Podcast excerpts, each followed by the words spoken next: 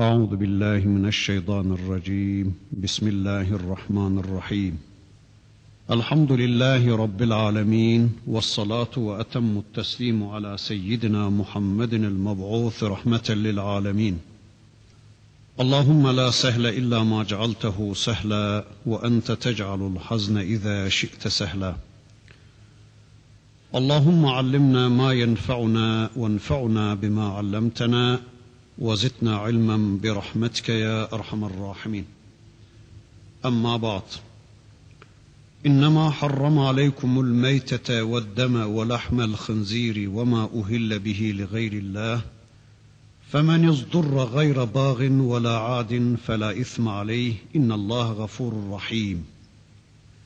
إن الذين يكتمون ما أنزل الله من الكتاب ويشترون به ثمنا قليلا. أولئك ما يأكلون في بطونهم إلا النار ولا يكلمهم الله يوم القيامة ولا يزكيهم ولهم عذاب أليم. أولئك الذين اشتروا الضلالة بالهدى والعذاب بالمغفرة فما أصبرهم على النار. ذلك بأن الله نزل الكتاب بالحق وإن الذين اختلفوا في الكتاب لفي شقاق بعيد.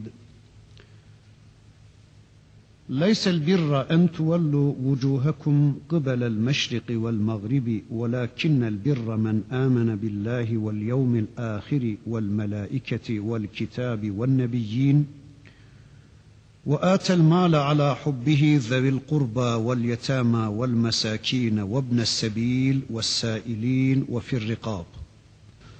وأقام الصلاة وآتى الزكاة والموفون بعهدهم إذا عاهدوا والصابرين في البأساء والضراء وحين البأس أولئك الذين صدقوا وأولئك هم المتقون إلى آخر الآيات صدق الله العظيم Geçen dersimizde Bakara suresinin 173. ayetine kadar gelmiştik. İnşallah bu haftaki dersimizde de bu ayeti kerimeden itibaren Bakara suresinde Rabbimizin bize ulaştırmak istediği mesajlarını, ayetlerini hep beraber tanımaya çalışacağız. Duyduklarımızla, öğrendiklerimizle önce iman edeceğiz. Rabbimizin istediği biçimde iman edeceğiz. Sonra da bu imanlarımızı yine Rabbimizin rızasına uygun bir biçimde amele dönüştürmek üzere ciddi bir kavganın içine inşallah gireceğiz. Bir önceki ayetinde Rabbimiz 172. ayeti kerimesinde şöyle buyurmuştu. Ey iman edenler! Size verdiğim nimetlerin helallerinden, güzellerinden yiyin için ve bütün bu nimetleri size lütfeden Rabbinize teşekkür adına ona kulluk edin. Rabbinizin sözünün dışına çıkmayın. Rabbinizin haramlarını haram bilin, helallerini de helal bilin. Helalin de haramın da tespitinde kıstas Allah'tır. Helalin de haramın da tespitinde kıstas vahidir. Allah'ın helal dedikleri helaldir, Allah'ın haram dedikleri de haramdır. Allah ve Resulünün dışında hiçbir kimse, hiçbir kurum, hiçbir sistem haram ve helal belirleme hakkına sahip değildir. Öyleyse ey insanlar, ey Müslümanlar, Rabbinizin haramlarını haram bilin, helallerini de helal bilin, Rabbinizin helallerinden yiyin için ve bütün bu nimetleri, bütün bu helalleri size lütfeden Rabbinize şükredin, Rabbinize kulluk edin demişti Rabbimiz. Bu tanıyacağımız 173. ayetinde de Rabbimiz bu haramlarından bir kısmını bize anlatmak üzere bakın şöyle buyuruyor. İnnemâ harrama aleykumul meytete ve deme ve lahmel khinziri ve ma uhille bihi li gayrillah. O Allah ki size ölü hayvan etini, kanı, domuz etini ve Allah'tan başkası adına kesilen hayvan etini haram kılmıştır. Helal olan şeyler çoktur. Onun içindir ki İslam'da helaller tek tek sayılmaz. Ama buna mukabil haramlar az olduğu için haramların isimleri tek tek belirtilir. Yani Kur'an'da haramlar sayılır ve haram olduğu belirtilenlerin dışında kalanların hepsinin helal olduğunu anlarız. Bakın burada bu ayeti kerimesinde Rabbimiz haramlarından bazılarını saymış. Diyor ki bakın innema harrama aleykumul meytete. Allah size meyteyi haram kıldı. Rabbimizin bu ayeti kerimesinde bize anlattığı birinci haramı meytedir. Meyte yani laşe kendiliğinden ölmüş veya şer'i bir usulle kesilmemiş hayvan demektir. Kendiliğinden ölmüş veya şeriata uygun bir biçimde kesilmemiş hayvanlar meyte hükmündedir, laşe hükmündedir ve yenilmesi haramdır. Yani Müslümanın besmele çekerek veya ehli kitabın kestiklerinin dışındaki hayvanlar meytedir, laşedir. Bunların yenilmesi haramdır. Ayeti kerimesinde ikinci olarak Rabbimiz haram kıldığı şeyi şöyle anlatıyor. Ve deme bir de kan haramdır. Allah size kanı da haram kılmıştır. Kan necistir ve yenilmesi haram kılınmıştır. Ancak bu ayeti kerimede sadece kandan genel olarak söz ediyor Rabbimiz. Fakat Enam suresinde bu husus biraz daha açıklığa kavuşturuluyor. Bakın Rabbimiz orada şöyle buyuruyor. Ev demen mesfuhan. Akan kan size haram kılındı diyor Rabbimiz. Öyleyse haram olan kan akan kandır. Değilse mesela etin içinde veya kemiğin içinde kalan kan haram değildir. Demek ki kan da haram kılınmıştır. Bir de Resul-i Ekrem Efendimiz'e izafe edilen ama kimilerince zayıf kabul edilmiş bir hadisi şerifte bakın Allah'ın Resulü şöyle buyuruyor Benim için iki ölü ve iki kan helal kılındı. İki ölü balık ve çekirge ölüsüdür. İki kan da dalak ve karaciğerdir. Evet Rabbimiz bize akan kanı da haram kılmış. Üçüncü olarak buyurur ki وَلَحْمَ الْخِنْزِيرِ Domuz etini de, hınzırın etini de Allah size haram kıldı. Evet domuz eti de haramdır. Ama yine bu ayeti kerimesinde Rabbimiz sadece domuzun etinin haram kılındığını bize haber veriyor. Lakin biz biliyoruz ki domuzun sadece eti değil, yağı da, kılı da, derisi de, kemiği de yani domuzun her şeyi de haramdır biliyoruz. Haramların dördüncüsünü Rabbimiz şöyle anlatıyor. وَمَا اُهِلَّ بِهِ لِغَيْرِ Bir de Allah'tan başkaları adına kesilen hayvan da haramdır. Allah'tan başkaları adına kesilen hayvanları da Allah size haram kılmıştır. Mesela filan türbede filan kişinin adı zikredilerek veya işte bakanımız için, dekanımız için, reisi cumhurumuz için diyerek bunların adına kesilen hayvanlar da haramdır. Bunlar da yenilmeyecektir. Tabi haramlar bu kadar değildir. Ancak bu ayet ve Ali İmran suresindeki 146. ayet ehli kitabın bu konuda çıkardıkları bir probleme cevap olarak geldiği için bütün haramları sınırlayıp açıklamak bağlamında değildir diyoruz. Yani bu ayetlerde sadece dört tane haramın zikredilmesi ehli kitabın konu etmedikleri diğer haramların bulunmasına mani değildir. Bir de aslında biliyoruz ki eşyada asıl olan ibahadır. Eşyada asıl olan helallıktır, temizliktir ama vahiy ile bildirilenler bunun dışındadır. Vahiy ile bildirilenler bundan müstesnadır diyoruz. Evet Rabbimiz Bakara suresinin 173.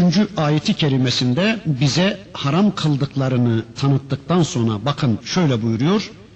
Femeniz durra ama her kim de mecbur kalır ve yemediği takdirde ölüm tehlikesiyle karşı karşıya gelirse yani yemediği takdirde öleceği muhakkak olursa gayra bağin başkasının hakkına tecavüz etmemek kaydu şartıyla yani kendisi gibi zaruret içinde bulunan diğer birisinin ölümünü önleyecek kadar elinde bulunan malına, elinde bulunan yiyeceğine saldırmamak ve onun ölümüne sebep olmamak kaydı şartıyla bir, bir de vela adin taşkınlık yapmamak kaydı şartıyla.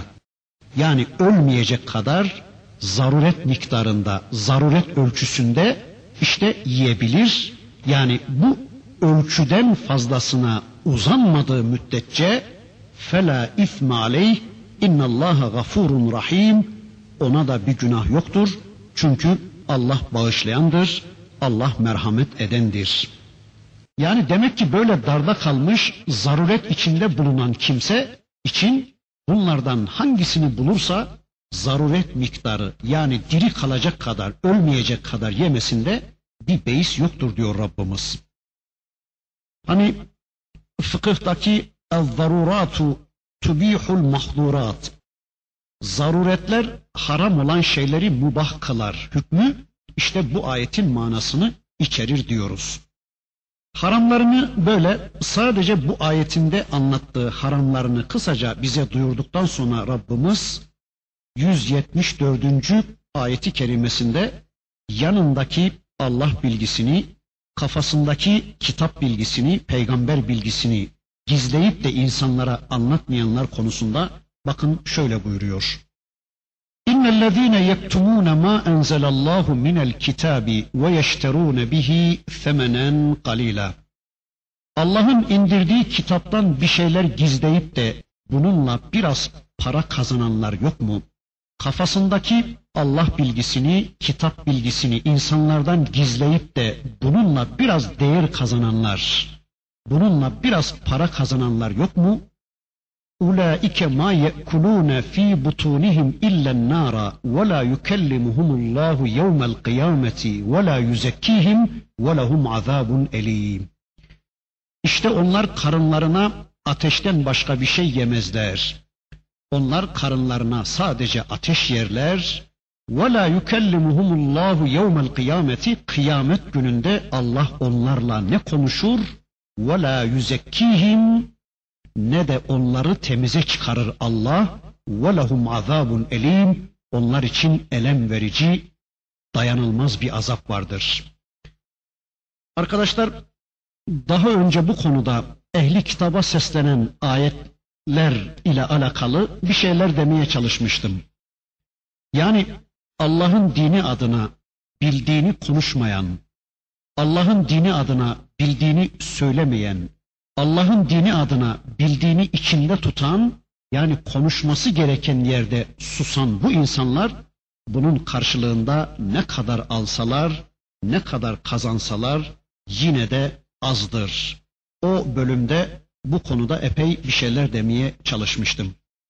Mesela böyle yaptıkları için yani kafalarındaki Allah bilgisini, kafalarındaki kalplerindeki Kur'an bilgisini, sünnet bilgisini gizledikleri için tüm dünya kendilerine verilse bile yine azdır demiştim. Rabbimiz de Nisa suresinde bakın şöyle diyordu. Kul meta'ud dünya galil. De ki peygamberim dünya metaı gayet azdır. Dünya metaı çok azdır diyor Allah. Yani tüm dünyayı alsalar bile bunun karşılığında ne veriyorlar? Cennet veriyorlar değil mi? Yani kafalarındaki Kur'an bilgisini, kalplerindeki kitap bilgisini gizleyen bu insanlar yaptıkları bu işin sonunda tüm dünyayı kazansalar bile e, cennetle mukayese edildiği zaman ne kadar az değil mi? Cennet ve dünya. Cennet ve dünyanın içinde küçük bir makam, küçük bir koltuk, küçük bir mevki, küçük bir sandalye. Yani kaybettikleri şeyin karşısında kazandıkları şey ne kadar az değil mi? Ayetteki sıralamaya bakılırsa önce gizlemeden söz ediliyor. Yani Allah'ın ayetlerini, kitap bilgisini gizlemekten söz ediliyor. Sonra da az bir pahaya satmadan söz ediliyor. Öyleyse bu sıralamadan da anlıyoruz ki Allah'ın ayetlerini gizlemek onları az bir paraya satmaktan daha büyük bir suçtur. Evet, ayeti kerimede Rabbimiz bu sıralamayla bize bunu anlatıyor. Demek ki bu Allah bilgisi adamların karınlarında kalırsa, yani adamların kafalarında kalır da insanlara ulaştırılmazsa, sonunda bu bilgi Allah korusun ateşe dönüşüyor. Ya da bunun sonunda bu gizlemenin karşılığında dünyalık alıyorlar ya, işte aldıkları bu dünyalıklar ateşe dönüşüyor ve Allah korusun bu adamların yedikleri de ateş oluveriyor. Hani Nisa suresinde yetim mallarını zulümle yiyen kişiler de yine karınlarına ateş dolduruyorlar deniyordu ya. Demek ki bundan şunu anlıyoruz. İnsan kendi ateşini kendisi götürüyor dünyadan. Yarın cehennemde kendisini yakacak ateşini insan dünyadan kendisi götürüyor. Nasıl götürüyor? İşte kafasındaki, karnındaki Allah bilgisini, kitap bilgisini, Kur'an ve sünnet bilgisini insanlara ulaştırmayarak bunların ateşe dönüşmesi sonucu insan kendi ateşini, cehennemde kendisini yakacak ateşini dünyadan kendisi götürüyor. Biliyoruz ki bu Allah'ın ayetlerini, Allah'ın dinini gizleme işini bazen resmi otorite yapar. Nasıl yapar? Mesela okumayı yasaklar, okutmayı yasaklar, konuşmayı yasaklar, anlatmayı yasaklar. Veya bazen bu resmi otorite öyle bir program yapar ki, öyle bir din dersi programı yapar ki, 15 yıl onun programında okuyan insanlar bile yine kitabı anlayamazlar, yine sünneti anlayamazlar. İşte böyle ister bilenlerden, alimlerden gizleyenler olsun, isterse resmi otorite olsun, kim bildiği Allah bilgisini, bildiği kitap ve peygamber bilgisini gizlerse, insanlara anlatmazsa, kesinlikle bilelim onların gideceği yer cehennemdir ve de Allah onlarla konuşmayacak. Allah onların yüzüne bakmayacak. Allah onların halini hatırını sormayacak. Onların yüzüne bakılmayacak. Onlar temize çıkarılmayacaklar ve onlar çok elem verici bir azabın içine yuvarlanacaklar. Onlar cehenneme gidecekler diyor Rabbimiz. أولئك الذين اشتروا الضلالة بالهدى والعذاب بالمغفرة فما أصبرهم على النار Bakın 175. ayetinde de Rabbimiz diyor ki onlar hidayet yerine sapıklığı, bağışlanma yerine azabı satın alan insanlardır. Bu halleriyle onlar ateşe ne kadar da sabırlıdırlar diyor Rabbimiz. İfadeyi anlıyorsunuz değil mi? Fema asbarahum alen nar diyor Allah. Yani böyleleri ateşe ne kadar da sabırlılar. Yani bu adamlar ateşe karşı, bu adamlar cehenneme karşı ne kadar da cesurlar, ne kadar da sabırlılar diyor Rabbimiz. Yani bu adamlar iyiliğe, hayra, hakkı insanlara duyurmaya, dünya zevklerinden bir tanesini terk edip Müslümanların ayağına kadar gitmeye asla tahammül gösteremeyen bu insanlar, ateşe götürecek amellere karşı ne kadar da tahammüllüler diyor Allah. Yani ateşe karşı ne kadar da cesur bu adamlar. Ateşe karşı, cehenneme karşı ne kadar da sabırlı bu adamlar diyor Rabbimiz. Bu adamların bu tür elin bir azabı, bu tür dayanılmaz bir azabı hak etmelerinin sebebini de bakın bundan sonraki ayeti kerimesinde Rabbimiz şöylece anlatmaya başlıyor. بأن الله نزل الكتاب بالحق وإن الذين اختلفوا في الكتاب لفي شقاق بعيد. Bu da Allah'ın kitabını hak olarak indirmesindendir. Zalike bi enne Allah nezzelel kitabe bil hakkı. Allah kitabını hak olarak indirmiştir. Ve innellezîne ihtelefu fil kitâbi lefî şikâkın ba'id. Kitap konusunda ayrılığa düşenler doğrusu derin bir çıkmazdadırlar. Derin bir ayrılığın, şikakın içine düşmüşlerdir. Rabbimiz bu ayetinde ifade ediyor. Yani demek ki bu azabın sebebi şuymuş, Allah kitabını hakla indirmiş. Allah kitabını hak olarak indirmiştir. Ama onlarsa kitap konusunda ihtilafa düşmüşler. Bir kısmına iman ederek bir kısmını gizleyerek inkar etmişlerdir. Ama kitap hakkında ihtilafa düşenler elbette haktan çok uzak bir ayrılık ve anlaşmazlık içindedirler diyor Rabbimiz. Yani kitaptan ayrılanlar ayrılık içine düşmüşlerdir, anlaşmazlık içine düşmüşlerdir, ihtilaf içine düşmüşlerdir diyor Rabbimiz. Rabbimizin bu ayeti kerimesindeki ortaya koyduğu kitaptan kasıt Tevrat'tır denmiş. Bu kitap konusunda ihtilaf edenler de Yahudi ve Hristiyanlardır denmiş. İhtilaf ettikleri konu da işte bir görüşe göre İsa Aleyhisselam'ın, diğer bir görüşe göre de Hazreti Muhammed Aleyhisselam'ın sıfatlarının ve haberinin Tevrat'ta geçip geçmediği konusudur. İnsanlar Yahudi ve Hristiyanlar bu konuda ihtilaf etmişler deniyor. İkinci bir görüşe göre buradaki kitaptan kasıt Kur'an'dır. Kitap konusunda ihtilafa düşenler de Kureyş müşrikleridir. Nasıl düşmüşler kitap konusunda bunlar ihtilafa? İşte kimisi sihir demişler Kur'an'a, kimisi eskilerin masallarıdır demişler, kimisi usturedir demişler. Yani kitap konusunda Kureyş müşrikleri böylece ihtilafa düşmüşler deniyor. Bir üçüncü manaya Cenab-ı Hak tüm peygamberlerine kitap gönderirken hakkı hak olarak ikame etmek, batılı da yok etmek için göndermiştir. Yani Allah bunu murad etmiştir. Ama bu adamlar bu maksatla kendilerine gelen Allah'ın ayetlerini oyuncak edindiler. Yani bu adamların ne hakkı ikame dertleri var ne de batılı yok etme çabaları. İşte kitap konusunda ihtilafı bir de böyle anlamaya çalışmışlar. Bir de kitap konusunda ihtilafa düşenler Allah'ın gönderdiği kitapların tamamına inanmayıp da kimisi sadece Tevrat'a, e, kimisi sadece İncil'e inanıp ötekileri reddeden Yahudi ve Hristiyanlardır denmiş. Veya kitabın bir kısmına inanıp da diğer bir kısmına inanmayarak böylece kitap konusunda ihtilafa düşen insanlar burada anlatılıyor denmiş. Bakıyoruz bugün de insanlar kitap konusunda ihtilafa düşüyorlar. Bugün de insanlar kitap konusunda ihtilaf ediyorlar. Nasıl? Mesela kimileri bu kitabı inkar ediyor. Kimisi işte kitabın bir kısmına inandığı halde bir kısmını inkar ediyor. Kimisi bu kitabın fonksiyonunu inkar ediyor ya da fonksiyonu konusunda ihtilaf ediyor.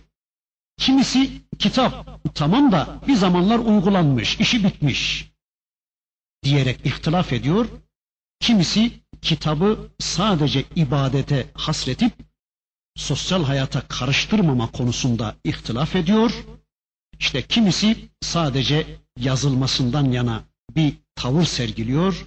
Kimisi sadece okunmasından yana bir tavır sergiliyor. Kimisi anlaşılmasından yana. Yani bu kitap mutlaka anlaşılmalı, bu kitap mutlaka bizim hayatımıza aktarılmalı diye bir tavır sergiliyor. Böylece bakıyoruz bugün Müslümanlar da Allah'ın kitabı konusunda ihtilafa düşmüşler, ihtilaf içindedirler. Kimisi kitabın sadece belli ayetlerini bayraklaştırıp diğer bölümlerini görmezden gelerek ihtilaf ediyor. Mesela zikir ayetleri diyor adam, bunlara sarılıyor, bunları bayraklaştırıyor. Sanki kitapta sadece zikir ayetleri varmış gibi, sanki başka ayet yokmuş gibi diğerlerini görmezden geliyor.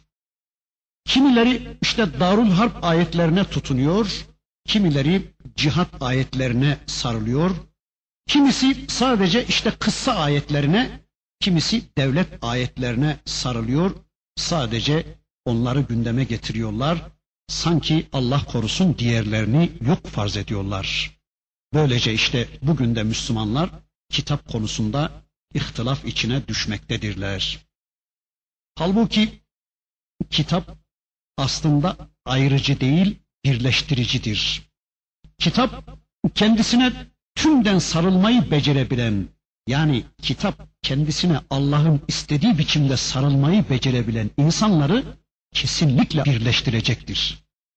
Ama bugün Müslümanların aralarında böyle her biri onun bir parçasına değil de tümüne birden sarılıp amel edebilecekleri ve aralarında herhangi bir ihtilaf söz konusu olduğu zaman da hakem olarak kendisine başvurabilecekleri, hakem olarak kendisine gidebilecekleri bir kitapları olmadığı sürece tartışmalardan ve ihtilaflara düşmekten kesinlikle bu Müslümanlar kurtulamayacaklardır. Çünkü bakın Rabbimiz bu ayeti kerimesinde kitaptan ayrılığın ihtilaf sebebi olduğunu anlatıyor. Yani kitaptan ayrılık ihtilaf sebebidir. İnsanlar eğer kitabı terk etmişler, kitaptan ayrılmışlarsa aralarındaki ihtilaflar kıyamete kadar bitmeyecektir diyor Rabbimiz. Yani insanlar arasında böyle birleştirici bir hakem, insanlar arasında birleştirici bir bağ olmayınca da işte ihtilaflar ebedi olacaktır. İhtilaflar ebediyen sürüp gidecektir. İşte Rabbimiz ayeti kerimesinde bize bunu anlatıyor. Ama insanlar hüsnü niyetle bu kitabı anlamaya çalıştıkları halde insan olmaları hasebiyle işte anlayışlarının, kavrayışlarının farklı oluşu onların beraberliklerine zarar getirmeyecektir. İnsan olmaları sebebiyle mesela işte birisi malının tamamını bir başkası da malının yarısını vermeyi anlayabileceklerdir. Bu ihtilaf sebebi değildir. Ufak tefek ayrılıklar yani kitabın anlaşılması konusunda ufak tefek ayrılıklar Müslümanların ihtilaflarına sebep olmayacaktır. Bu ayrıdır ama Müslümanlar kitaptan uzaklaştıkları sürece, Müslümanlar kitaplarıyla diyaloglarını kestikleri sürece ya da kitaplarının fonksiyonunu unutup onu başka yerlerde kullanmaya çalıştıkları sürece Allah bu ayet kerimesinde diyor ki kesinlikle Müslümanların arasındaki ihtilaflar da bitmeyecektir. Evet, bundan sonra Rabbimiz birri anlatmaya başlayacak. Bir iyilik demektir. Bir takva demektir. Bir gerçek iman demektir. Gerçek birrin, gerçek takvanın, gerçek imanın ne olduğunu bakın Rabbimiz bundan sonraki ayeti kerimesinde yani 177. ayeti kerimesinde şöylece anlatmaya başlıyor. Kıbelel meşriki vel magrib. Yüzlerinizi doğuya ya da batı tarafına çevirmeniz bir değildir. Doğuya ve batıya dönmeniz bir değildir.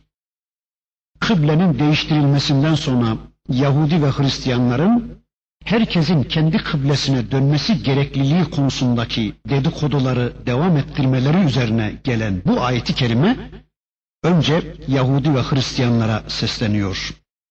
Bakın bu ayetiyle Rabbimiz önce Yahudi ve Hristiyanlara diyor ki Ey Yahudiler, ey Hristiyanlar bir kere doğunun da batının da kıble olması bitmiştir. Doğunun da batının da kıble olması kaldırılmıştır. Doğuya ve batıya dönme konusunda ısrar etmenizin hiç mi hiç anlamı kalmamıştır diyerek Yahudi ve Hristiyanlara hitap ediyor Rabbimiz. Sonra da tüm insanlığa ve Müslümanlara diyor ki bakın bu ayetiyle Ey insanlar, ey Müslümanlar, ibadetlerin dış formlarına önem vermenizin fazla bir değeri yoktur. Yani namazda yüzünüzü şekil olarak doğuya ya da batıya döndürmeniz gerçek iman değildir. Gerçek bir değildir, gerçek takva değildir. Yani ruhsuz bir biçimde sadece şekil olarak bazı dini formalite ve törenleri icra ederek dindarlık gösterisinde bulunmanız gerçek iman değildir, gerçek takva değildir. O şekilcilikten başka bir şey değildir. Gerçek iman bir takım hareketleri yapmak, işte şuraya ya da buraya dönmek, Kabe'ye ya da Mescid-i Aksa'ya yönelmek ya da yatıp kalkmak değildir. Gerçek iman, gerçek bir bunlar değildir. Peki neymiş gerçek bir ya da neymiş gerçek takva iman? وَلَكِنَّ الْبِرَّ مَنْ آمَنَ بِاللّٰهِ وَالْيَوْمِ الْآخِرِ وَالْمَلَائِكَةِ وَالْكِتَابِ وَالنَّبِيِّينَ Lakin gerçek bir sahibi, gerçek iman sahibi kimse odur ki Allah'a ve ahiret gününe, meleklere, kitaplara ve peygamberlere iman eden kimsedir. gerçek bir sahibi, gerçek iyilik sahibi, gerçek takva sahibi demek ki birincisi men amene billah. Allah'a Allah'ın istediği gibi iman eden kimsedir. Allah'a inanan kimsedir ama Allah'a Allah'ın istediği biçimde iman eden kimsedir. Aristo'nun inandığı gibi değil. Ebu Cehil'in inandığı gibi değil. Veya şeytanın imanı gibi değil. Ya da işte müşriklerin veya ehli kitap dünyanın inandığı gibi değil. Arkadaşlar biliyoruz ki bunlar da Allah'a inandıklarını iddia ediyorlardı. Mesela Aristo Allah'a inandığını iddia ediyor ve inandığı Allah'ı bakın bize şöyle tarif ediyor.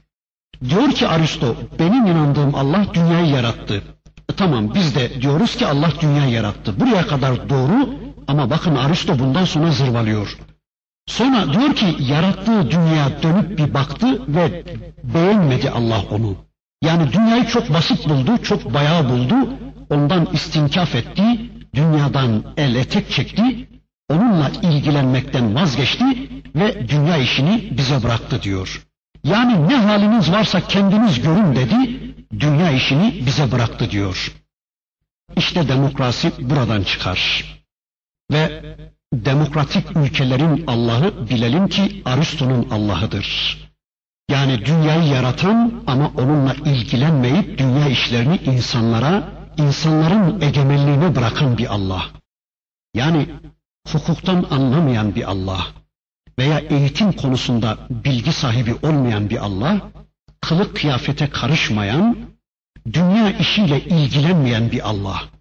Veya işte e, altı günde zar zor dünyayı yarattıktan sonra yorulup böyle köşesine dinlenmeye çekilen ve dünya idaresini, dünyanın egemenliğini insanlara bırakan bir Allah. Öyle bir Allah inancı Kur'an'daki Allah inancı değildir. Böyle değil de kişi Allah'a Allah'ın istediği biçimde iman edecek, işte gerçek bir odur, gerçek takva odur. Veya Ebu Cehil'in inandığı gibi yeryüzünde bir takım putlara, bir takım efendilere, bir takım tağutlara, kulluğa da ses çıkarmayacak kadar uyuşuk bir Allah, güçsüz bir Allah, Kur'an'daki Allah değil. Ebu Cehil de böyle bir Allah'a inanıyordu. Bakın Ebu Cehil diyordu ki tamam göklerin ve yerin yaratılışı konusunda söz sahibi olan Allah olsun ama o Allah hayata karışmasın diyordu. Yani gökleri ve yeri yaratan ama hayata karışmayan, yerde bir takım varlıkların hakimiyetine de rıza göstermek zorunda kalan bir Allah'a inanıyordu Ebu Cehil. Veya şeytan da Allah'a inanıyordu. Bunu Kur'an'dan öğreniyoruz. Peki acaba şeytan nasıl bir Allah'a inanıyordu? Hayatının bazı bölümlerine karışan ama bazı bölümlerine karışmayan bir Allah'a inanıyordu şeytan. Veya kendisini tekliften azade sayıyordu.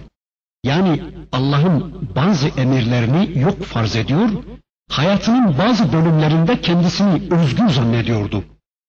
Evet, bugün Müslümanlardan pek çoğu da Allah korusun sanki şeytanın inandığı gibi inanıyor Allah'a. Müslümanım diyen insanlardan pek çoğu tıpkı şeytan gibi kendilerini Allah korusun tekliften azade sayıyorlar. Yani hayatlarının bazı bölümlerinde sanki o konuda Allah'ın bir teklifi yokmuş gibi davranıyorlar. Mesela kimi Müslümanların hayatında namaz haçtan sonra başlar değil mi? Sanki hacca gidip gelinceye kadar bu konuda kendisine Allah'ın hiçbir teklifi yokmuş gibi davranır kimi Müslümanlar. Veya kimi Müslümanların hayatında İslam 40 yaşından sonra başlar değil mi? Sanki o zamana kadar Allah'ın bir teklifi yokmuş gibi. Sanki Allah o zamana kadar kendisinden hiçbir sorumluluk istemiyormuş gibi sanki kimi Müslümanların hayatında Allah'ın emirleri ya da Müslümanlık işte 40 yaşından sonra başlar ya da haçtan sonra başlar. Kimi Müslümanlar Ebu Cehil gibi hayatlarının bazı bölümlerine Allah'ı karıştırırlar ama hayatlarının bazı bölümlerine kesinlikle Allah'ı karıştırmamadan yanalar. Kimileri mesela öyle bir Allah'a inanıyorlar ki cebindeki parasına karışmaz o Allah. Yani nereden kazanacağına, nerede harcayacağına Allah karışmaz. Meslek seçimine Allah karışmaz. Kılık kıyafetlerine Allah karışmaz. Kim karışır? İşte toplum vardır, çevre vardır, moda vardır, adetler vardır. E canım Allah'ın kılık kıyafetle ne ilgisi var? Ya da cebimdeki parayla Allah'ın ne ilgisi var? Düğünümle, derneğimle Allah'ın ne ilgisi var? İşte adetler vardır, töreler vardır, çevre vardır, moda vardır. Bunlara onlar karışır diyor kimileri Allah korusun. Kimileri öyle bir Allah'a inanıyor ki düğününe, derneğine karışmaz o Allah. Kimilerimiz öyle bir Allah'a inanıyoruz ki kılık kıyafetimize karışmaz o Allah. Yememize, içmemize karışmaz, okumamıza, yazmamıza karışmaz, almamıza, satmamıza karışmaz, meslek hayatımıza karışmaz, dükkanımıza, tezgahımıza karışmaz, hukukumuza, eğitimimize karışmaz, yememize, içmemize karışmaz. E nasıl bir Allah bu? Tamam gökleri yeri yaratan, gökler ve yer konusunda egemen olan ama bizim hayatımıza karışmayan bir Allah. İşte Allah diyor ki gerçek bir Allah'a imandır ama nasıl bir Allah'a iman edeceğiz? Kur'an'da Allah kendini bize nasıl tanıtmışsa öyle bir Allah'a iman edeceğiz ve takva sahibi olacağız. Yani böyle bir iman değil de Allah'a Allah'ın istediği biçimde inanırsak, yani kitabında bizden istediği biçimde hayatın tümüne karışan, hayatımızın tümünde bizden kulluk isteyen ve hayatımızın tümünde yerken, içerken, kazanırken, harcarken, giyinirken, soyunurken, alırken, satarken, severken, küserken, hatta tırnağımızı bile kesmemize varıncaya kadar tüm hayatımızda yalnız kendisini dinlememizi isteyen ve kendisiyle birlikte başkalarını da dinlememiz konusunda bizi soğanın dişisinden bile kıskanan bir Allah'a inanıyorsak işte bu iman gerçek iman demektir. İşte böylece inanan kişi bir sahibi, takva sahibi, gerçek Müslüman demektir. Değilse Allah korusun Aristo'nun inandığı gibi işte dünya işlerini bilmeyen, dünya işlerine karışmayan ve bize hadi ne haliniz varsa görün. İstediğiniz gibi hukuk yapın kendinize, istediğiniz gibi giyinip soyunun, dilediğiniz mesleği seçin, dilediğiniz yerden kazanın, dilediğiniz yerde harcayın, çalın, çırpın, dilediğiniz kişilere egemenlik yetkilerinizi verin, dilediğiniz varlıklara kulluk yapın, dilediğiniz kişileri dinleyin. Zaten benim bu konularda gücüm, kuvvetim, yetkim ve selahiyetim yoktur diyen veya Ebu Cehil gibi yerde bir takım putlara tapınmaya, bir takım tağutlara egemenlik hakkını vermeye ses çıkarmayacak kadar uyuşuk bir Allah'a inanıyorsak bilelim ki bu Allah'ın istediği bir iman değildir. Yani böyle herkes kendi kafasından bir iman geliştirip ya Rabbi biz böyle bir iman modelini münasip gördük. Biz bunu münasip gördük. Herhalde sen de buna ses çıkarmışsın diyerek Allah'a akıl vermeye, Allah'a yol göstermeye kimsenin hakkı yoktur. Veya Ya Rabbi biz bunu münasip gördük, sen de bunu kabul etmek zorundasın diyerek Allah'a kafa tutmaya hiçbirimizin hakkı yoktur. İsterseniz dilediğiniz gibi inanın, dilediğiniz gibi anlayın ama bilesiniz ki sonunda hesaba çekecek olan Allah'tır. Sonunda hesabı Allah'a ödeyeceksiniz, Allah'ın huzuruna gideceksiniz. Öyleyse Allah'a Allah'ın istediği biçimde iman etmek zorundasınız. Evet, Allah diyor ki ayeti kerimede gerçek iman sahipleri, gerçek bir ve takva sahipleri Allah'a Allah'ın istediği biçimde, Allah'ın razı olduğu biçimde iman edenlerdir. Sonra ikinci olarak da ahiret gününe imanı gündeme getiriyor Rabbimiz. Yani gerçek bir sahipleri, gerçek takva sahipleri ahiret gününe de iman eden kimselerdir diyor. Ahiret gününe iman, hesap kitap konusuna iman demektir. Ahirete inanan kişi, hesap kitap konusunda korku sahibi olan kişi demektir. Yani insanlar neden korkarlarsa ona karşı titiz davranırlar değil mi? İşte mümin böyle bir korku duyan kişidir. Yani her adım atışında, her duruşunda, yani pozitif ve negatif her eyleminde korku içinde olan kişidir Müslüman. Ya bu konuda hesaba çekilirsem, ya bu bakış yarın karşıma bir dosya olarak çıkarsa, ya bu hareket yarın hesaba çekilirken aleyhime çıkarsa, ya cehenneme sürüklerse beni bu duruş diye sürekli bir hesap kitap içinde bulunur mümin. Böyle bir korkunuz var mı yok mu bir düşünün. Yani aç kalma korkusu, borcumuzu ödeyememe korkusu, ele aleme rezil olma korkusu, evimizin elimizden alınma korkusu, polis korkusu, maliyeci korkusu, hapse girme korkusu, çek senet protesto korkusu, işten atılma korkusu, statülerimizi kaybetme korkuları, eğer bütün bu korkularımız yanında ahiret korkusu eğer zayıf kalıyorsa, eğer ahiret korkusu daha az kalıyorsa, o zaman Allah korusun biz işi işten kaybetmişiz demektir. İşte bu ayeti kerimesinde Rabbimiz o zaman bizim takva sahibi olmadığımızı, birre ulaşmış insanlar olmadığımızı anlatıyor. Rabbimiz Bakara suresinin evvelinde de bu konuyu anlatırken şöyle buyurmuştu. اَلَّذ۪ينَ يَظُنُّونَ اَنَّهُمْ مُلَاقُوا رَبِّهِمْ وَاَنَّهُمْ اِلَيْهِ رَاجِعُونَ Onlar her an Allah'la karşı karşıya gelivereceklerini zanneden kimselerdir. Ama buradaki zan iman manasına bir zandır. Yani onlar her an Allah'la karşı karşıya geliverecekleri inancında olan, bunun zannını taşıyan insanlardır buyuruyordu. Yani her an Allah'la karşı karşıya gelivereceğine inanan insanlar.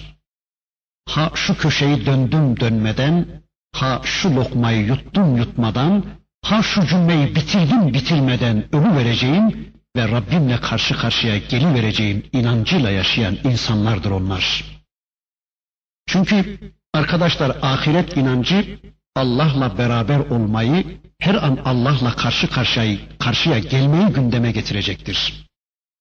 Böylece sürekli kişi Allah'la beraber kendini kontrol edebilme imkanı bulacaktır.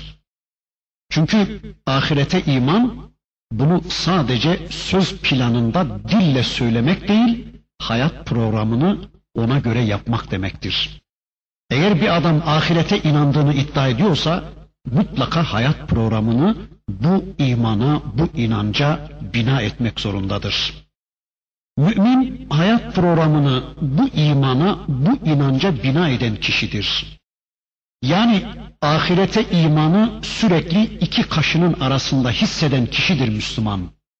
Ama Allah korusun da bugün bizler, dilimizle ahirete imanı gündeme getiren bizler, hayat programlarımızla onu yalanlamaktayız.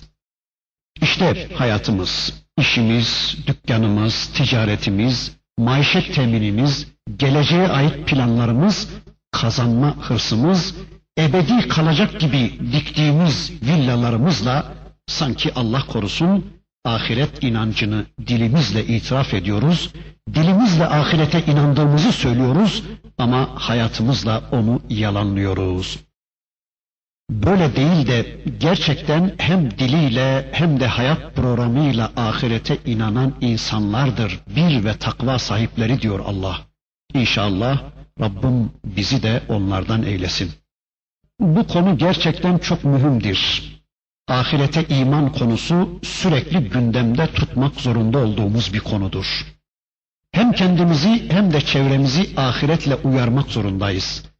Diyelim ki tüm insanlığa, ey insanlar, ey Müslümanlar, bir gün gelecek ayınız da, güneşiniz de, yıldızlarınız da, semanız da, arzınız da, malınız, mülkünüz de, gücünüz, saltanatınız da, paranız, pulunuz da, her şeyinizle birlikte yok olacaksınız. Hesap kitap vermek üzere Allah'ın huzuruna gideceksiniz. Gelin, hayatınızı bu imana bina edin. Gelin hayat programınızı bu inancınıza bina edin. İnancınızla hayatınız farklı olmasın diye tüm Allah kullarını bu konuda uyarmak zorundayız. Peygamberlerin ellerindeki en büyük silahlardan birisi işte bu ahiret inancıydı. Yani onlar dönemlerinde Allah'ın kullarını bununla uyarmışlardı. Dönemlerindeki Allah kullarını ahiret inancıyla uyarmışlar, onları ahiret inancıyla karşı karşıya getirmişlerdi. Öyleyse biz de günümüz insanlarını ahiretle korkutmak zorundayız. Ama önce kendimiz ahiretle korkmak, ahiretle dirilmek zorundayız. Sonra da çevremize bu inancı duyurmak zorundayız. Mesela bir atom bombası, bir hidrojen reaktörü, bir tank veya bir füze karşısında birçok devletler savaştan ele tek çekip teslim sancağını çekerken aynı insanları ahiretle uyardığımız zaman bir tek günahı bile terk etmediklerini görüyoruz. Yani bu insanlar ABD'nin, Avrupa'nın sihirbazlıkları karşısında onlardan til til titriyorlar da ahiret karşısında hiç etkilenmiyorlar, hiç irkilmiyorlar. Halbuki ABD'de, Çin'de, İngiltere'de çok basittir, çok güçsüzdür. Yani her şeyleri artistliktir, her şeyleri sihirbazlıktır. İşte gördük Kamboçya'da, gördük Afganistan'da, Somali'de bunların ne düzenbaz olduklarını. Öyleyse arkadaşlar biz de bu insanların karşısına tıpkı peygamberlerin yaptıkları gibi Allah'ın ayetleriyle çıkalım. Onlar iman etseler de etmeseler de, onlar alay ediyor görünseler de onların karşılarına bu kitapla çıkmak zorundayız. Çünkü nihai noktada onları diriltecek olan yine bu kitap olacaktır. İster kadın, ister erkek, ister kafir, ister mümin, ister hür, ister köle, kim olursa olsunlar insanlar, ne olurlarsa olsunlar, onları diriltecek bu kitaptan başka bir şey yoktur elimizde. Bunu hiçbir zaman hatırımızdan çıkarmayalım ve Allah kullarını Allah'ın kitabıyla uyarmaya çalışalım inşallah. Evet demek ki bir sahipleri, takva sahipleri Allah'a Allah'ın istediği biçimde iman eden, sonra da ahirete Allah'ın istediği biçimde iman eden, yani hayat programlarını bu inanca bina eden kimselermiş. Üçüncü olarak da diyor ki Rabbimiz, onlar meleklere iman eden kimselerdir. Meleklere iman demek, Allah'ın melekler vasıtasıyla bizimle diyalog kurduğuna iman demektir. Bu cümleyi bir daha söyleyeyim. Meleklere iman demek, Allah'ın melekleri vasıtasıyla bizimle ilişki içinde olduğuna iman demektir. Yani Allah'ın kendi köşesine çekilmeyip her an melekleri vasıtasıyla dünya işlerini idare ettiğine, her an yanımızda olduğuna, bu melekleri vasıtasıyla yeryüzüne karıştığına, yeryüzünde seçtiği peygamberlerine bu melekleri vasıtasıyla bizim hayatımızı, insanlığın hayatını düzenlemek üzere vahiy gönderdiğine, mesajlar gönderdiğine ve bizi bununla sorumlu tuttuğuna iman demektir. İşte meleklere iman bu anlama gelecektir. Yani meleklere imanın bizim hayatımızdaki yansıması işte böyle olacaktır. Yani melekler vasıtasıyla bizim amellerimizi tespit ettiğine, melekleri vasıtasıyla bizi bize isabet edecek belalar ve musibetlerden koruduğuna, melekleri vasıtasıyla bizim karımızı, bizim boramızı, bizim yağmurumuzu, bizim rüzgarımızı sağladığına iman demektir. İşte meleklere iman bu demektir. Yoksa sadece meleklerin varlığına iman değildir bunun manası. Veya işte meleklerin sadece atlarını saymak da değildir. Meleklere imanın bizim hayatımıza yansıyan bölümü işte bu olacaktır. Dördüncü olarak da diyor ki Rabbimiz bir sahiplerini, takva sahiplerini anlattığı bu son ayetinde Allah'ın kitaplarına iman eden kimselerdir o bir sahipleri, o takva sahipleri diyor. Evet Allah'ın kitabına iman eden kimselerdir onlar diyor Rabbimiz. Peki kitaba iman ne demektir? Kitaba iman demek hayatı onunla düzenlemek üzere kitaba iman demektir. Kitaba iman demek içindekilere iman demektir. Kitaba iman demek benim kitabım var, benim hayatımı düzenleyeceğim. Hayat programımı kendisinden alacağım. Tüm hareketlerimi, tüm sözlerimi, tüm kavillerimi ve tüm davranışlarımı kendisine bina edeceğim. Kendisinden hayat programımı alacağım. kitabım var demektir. İşte kitaba iman bu demektir. Kitaba iman, kitabın içindekilere iman demektir. Kitaba iman, kitabın içindekilerin doğruluğuna ve uygulanırlılığına, uygulanması gerektiğine iman demektir. Kitaba iman demek, Allah kitabında böylece buyurdu, ben de bunu aynen anladım ve kabul ettim demektir. Yani Allah kitabında ne dedi? Bizzat Allah'la diyalog kurarak, Allah'ın kelamıyla, Allah'ın kitabıyla diyalog kurarak ama bunu peygamber örnekliliğinde anlayarak onu amele dönüştürmek demektir. İşte kitaba imanın anlamı budur. Hani hatırlayın e, surenin başında kitaba iman konusunda iki gruptan söz etmişti Rabbimiz. Huden lil muttakin demişti önce.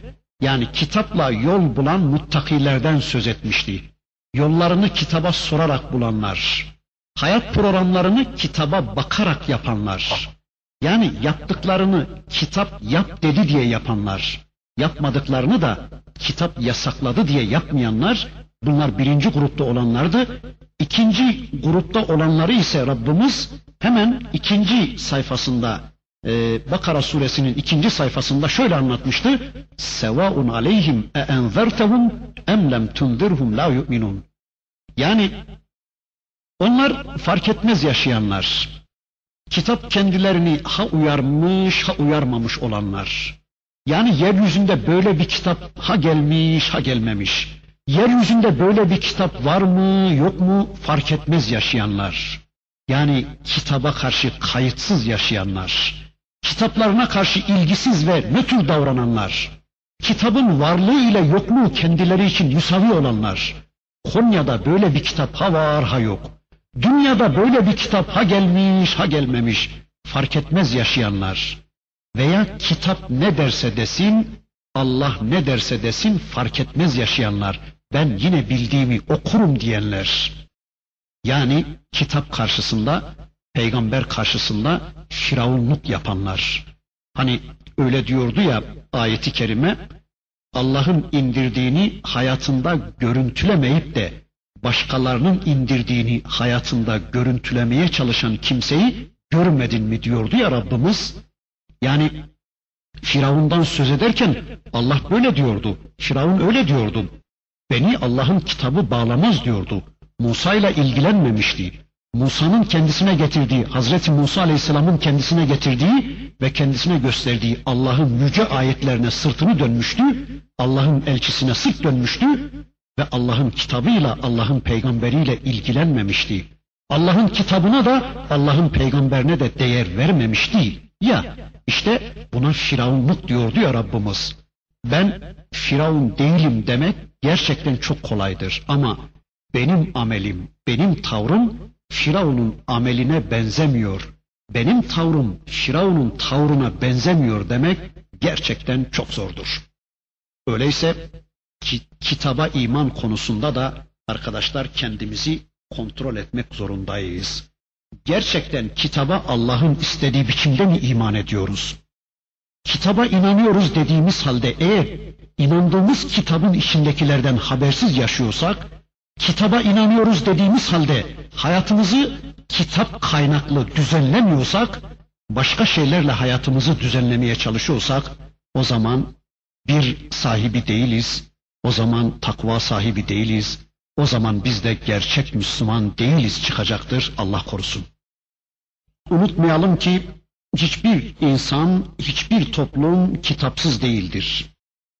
Her insanın, her toplumun hayatına uygulayabileceği, hayat programı adına başvuracağı mutlaka bir kitabı vardır. Kimileri işte toplum kitaplarıyla, kimileri anane kitaplarıyla, kimileri moda kitaplarıyla, kimileri Marx'ın, kimileri Tao'nun, kimileri işte filanın ya da falanın kitaplarıyla amel etmektedir. İşte kabirde gelecek sorulardan birisi de şüphesiz ki kitabın neydi sorusu olacaktır.